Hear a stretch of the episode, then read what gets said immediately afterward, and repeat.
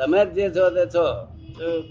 ઉપરીમાં તમારે બ્લન્ડર્સ અને મિસ્ટેક તમારે બ્લન્ડર થશે કશું? તમારે બ્લન્ડર થશે.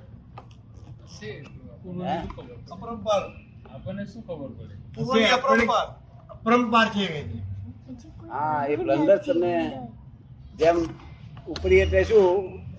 કે અત્યારે અત્યારે મારો ઉપરી કોઈ નથી એમ હું કહું છું. પણ હું અહીં બહાર ગયો. રસ્તામાં એક પોલીસ વાળે ગાડી ઊભી રાખી. એટલે અમને કહું, ચાલવા દો, ચાલવા સર પોલીસવાળા બૂમ કરે. તો ખબર ને? આ ભૂલ કરી એટલે મેં એને ઉપરી બનાવ્યો. શું થયું? આ ભૂલ કરી એટલે શું થયું મેં? પછી મને કોલ તો આવે ને. ક્યાં ગયા નંબર વાળા તો થયું ને? એટલે જેને ભૂલ નથી તેને કોઈ ખોલતો નહીં કઈ ઉપરી જ છે નહીં. આ મૂળ તમારી બ્લન્ડર છે બ્લન્ડર છે? આલંબનનું આલંબનનું જીવાત્માને મહત્વ. જીવાત્માને મહત્વ કેટલું? આલંબનનું. ગુરુનું કે કોઈનું? ગુરુ અથવા કોઈનું આલંબન કેટલું? કેટલું મહત્વપૂર્ણ એનું? નામ સ્થાપના દ્રવ્ય નિક્ષેપ. નામ નિરાલમ ભગવાન મહાવીર થયેલા હતા. બારમા ગુંઠાણામાં અને એ છે તે નિરાલમ થાય. ત્યાં સુધી અવલંબન અવલંબન અવલંબન. શું બારમા ગુંઠાણમાં પહેલું ગુણસ્થાન તે અવલંબન વાળું. શું બારમા ગુંઠાણમાં પહેલું શુક્ર ધ્યાન તે પણ અવલંબન વાળું. શું એટલે અવલંબન ઠેઠ સુધી છે. પછી અમને મારે અવલંબન નથી નિરાલમ કહેવાય. નિરાલમ જ્ઞાન કેવું હોય કે કોઈ વસ્તુનો સ્પર્શ જ ના કરે. કોઈ વસ્તુ સ્પર્શ ના કરે સાધાર તમે અવલંબન કરી ફરી કરી ઊંચી વસ્તુ છે શબ્દ.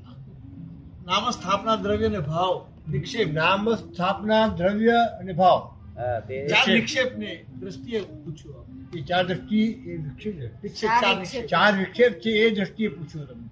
હા એ બરોબર છે. એ તો એવું છે ને? ભાવ નિક્ષેપમાં આવ્યા પછી એ છે તે અવલંબન રહે છે. જો ભાવ નિક્ષેપમાં આવ્યા પછી અવલંબન રહે છે. અને આવ્યો એમ કેવાય ભાવમાં. તો પણ હજુ પૂરું થયું નથી એ નિક્ષેપ જો નિક્ષેપ પૂરો થતા થતા નિરાળન થાય. દોષ મોટો હોય. દોષ મોટો હોય છતાં મનના પરિણામ હળવા હોય. પરિણામ ઉપર મનના પરિણામ ઉપર આધાર એ એ પ્રમાણે કર્મ દોષ લાગે એ ને. તો દોષ નાનો એક મોટો હોય પણ એટલે કર્મ બંધાય જ કરે. એ તો રાતે સુઈ જાય કર્મ બંધાય ને. તો અમુક ને નહીં કેમ અત્યારે? એના દાડે જાગે તો ના બંધાય. તો અમુક ને અત્યારે કેમ નહીં? તો અમુક ને અત્યારે કેમ નહીં? અમુક ને અત્યારે કેમ નહીં? અમુક ને કારણો દોષે તો એ કારણો દોષ આપે કહ્યું ને આમાં અમુક ને કર્મ બંધાતું નથી. અત્યારે? તો આ એમનું એવું કેવું છે કે તો પછી અત્યારે આ કહો છો કે અમુક ને નથી બંધાતું એ કેમ એમ? કયા આધારે? એવું છે ને? કે તમે કર્મના મેં કર્યું હું કમાયો. એવું નથી બોલતા? બોલીએ. એટલે કર- કર્મને આધાર આપો છો મેં કર્યું. કરતા ભાવ થાવ છો. શું થાવ છો મેં કર્યું એવો આધાર આપો છો કર્મને કોને આધાર આપો છો? કર્મ એ કર્મને આધાર આપે ને ત્યાં સુધી કર્મ બંધાય. કર્મ નિરાધાર થાય એટલે કર્મ પડી જાય પછી ના બંધાય. આયુષ કર્મ નો બંધ કેવી રીતે? આધાર વગર થાય કે આધારથી? આયુષ કર્મનો બંધ આધારથી થાય કે આધાર વગર થાય? આયુષ્ય કર્મનો બંધ આધારથી થાય કે આધાર વગર આધાર આધારથી. આધાર. કર્મ આધાર. આધાર વગર તો બંધ જ ના પડે ને. એ કોઈ કર્મ બંધ ના પડે. જો આધાર નથી તો કર્મ બંધ ના પડે. એમને ફક્ત મારી પાંચ આજ્ઞા પૂરતી એક કર્મ બંધ પડે, તે આવતો કોઈ એક અવતારી થાય એટલે તો ને? કર્મ બંધ ના થાય. કામ કરે છતાં બંધ ના થાય. પેલો ના કરે છતાંય બંધ પડે. રાતે ઊંઘી ગયો હોય તોય કર્મ બંધ થાય. કર્તાના આધારે કર્મ. કરતા નો આધાર ના હોય તો કર્મ નહીં. એટલે સમજાવો. શાદવાદ એટલે એવી વાણી હોવી જોઈએ કે કોઈ પણ ધર્મવાળાને એમ ન લાગે કે આ મારા પક્ષની નથી. શું કહ્યું? અનેકાંત માર્ગ. અનેકાંત માર્ગ. હા. એનું નામ શાદવાદ વાણી શું? કોઈ પણ ધર્મમાં બેઠો હોય તે બધાને એમ લાગે કે મારા ધર્મની વાત છે.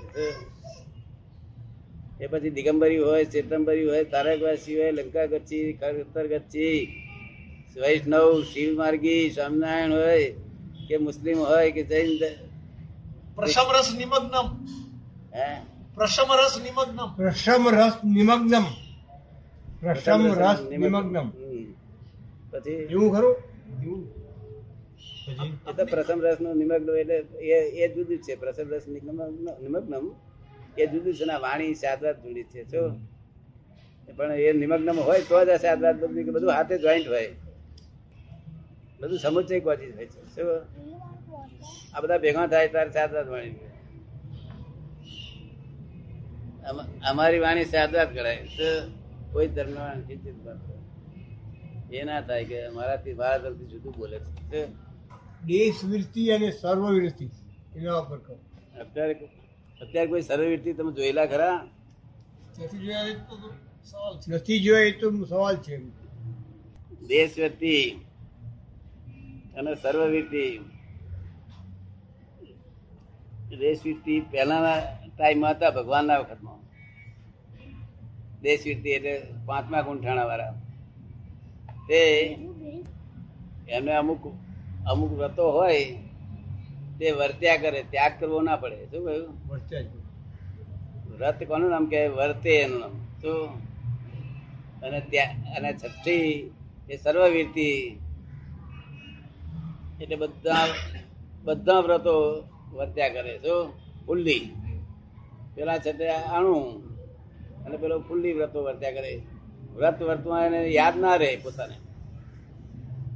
પોતાને યાદ ના રહે કે મેં શું મને વર્તે છે. ત્યાગીઓને યાદ રહે મેં આ ત્યાગ્યું તે ત્યાગ્યું એ વ્રત ના કહેવાય. એ લૌકિક સંયમમાં છે. શેમાં છે? લૌકિક. ભગવાનના કહેલા સંયમમાં નથી. ભગવાનનો કહેલો સંયમ હોય તો વ્રત પંચ મહાવ્રતધારી હોવો જોઈએ. કેવું? અગર તો અણુવ્રતધારી હોય તેને પણ સંયમ કહ્યો શું ભગવાનનો કહેલો સંયમ. એ આંતર સંયમ હોય બાહ્ય સંયમ ના હોય ભગવાનનો કહેલો સંયમ. અને આ બાહ્ય સંયમ એ ત્યાગનું ફળ છે. શું છે? ત્યાગનું ફળ છે દેખાતો સંયમ બાહ્ય દેખાય એવો સંયમ. સમજ ને? અભ્યંતર. હે? અભ્યંતર નહીં. અભ્યંતર સંયમ હોય તો જ કામ લાગે. તો ભગવાનનો અભ્યંતર સંયમ એને જ છે સાચો સાચો સંયમી પુરુષ કહેવાય. આ તો લૌકિકમાં આને કે છે એટલે આપણે કેવું પડે. અલૌકિકમાં આવું ના હોય તો સમજમાં પ્રમત્ત વૃત્તિ ને અપ્રમત્ત વૃત્તિ પ્રમત્ત વિરતિ અને અપ્રમત્ત વિરતિ. એ પ્રમત વૃત્તિ એટલે બધી જાતના વ્રતો વર્તે છે. તેમાં અમુક ટાઈમ સેજ પ્રમાદ ઉત્પન્ન થાય છે. જો. સમજે પડે ને? તે પ્રમાદ એટલે આખો દાડો નહીં પણ જે આખું ગૂંઠાણું આખું ગૂંઠાણું એક ગુણસ્થાન અડતાલીસ મિનિટ. તે છતે પ્રમાદ રહિત થતું નથી સમજ પડે ને? કંઈક પ્રમાદ આવી જાય છે અડતાલીસ મિનિટનું ગૂંઠાણું તો એને શુદ્ધ ઉપયોગમાં લેવા માટે પ્રમાદ આવી જાય છે. શું થાય છે? અને સાતમું ગુંઠાણું પ્રમાદ ના આવે એને અપ્રમત કહ્યું શું કહ્યું તે એક જ અડતાલીસ મિનિટ, પછી પાછો પ્રમાદી. પ્રમાદી સાતમા ગુંઠણ એક એટલી જ વાત છે.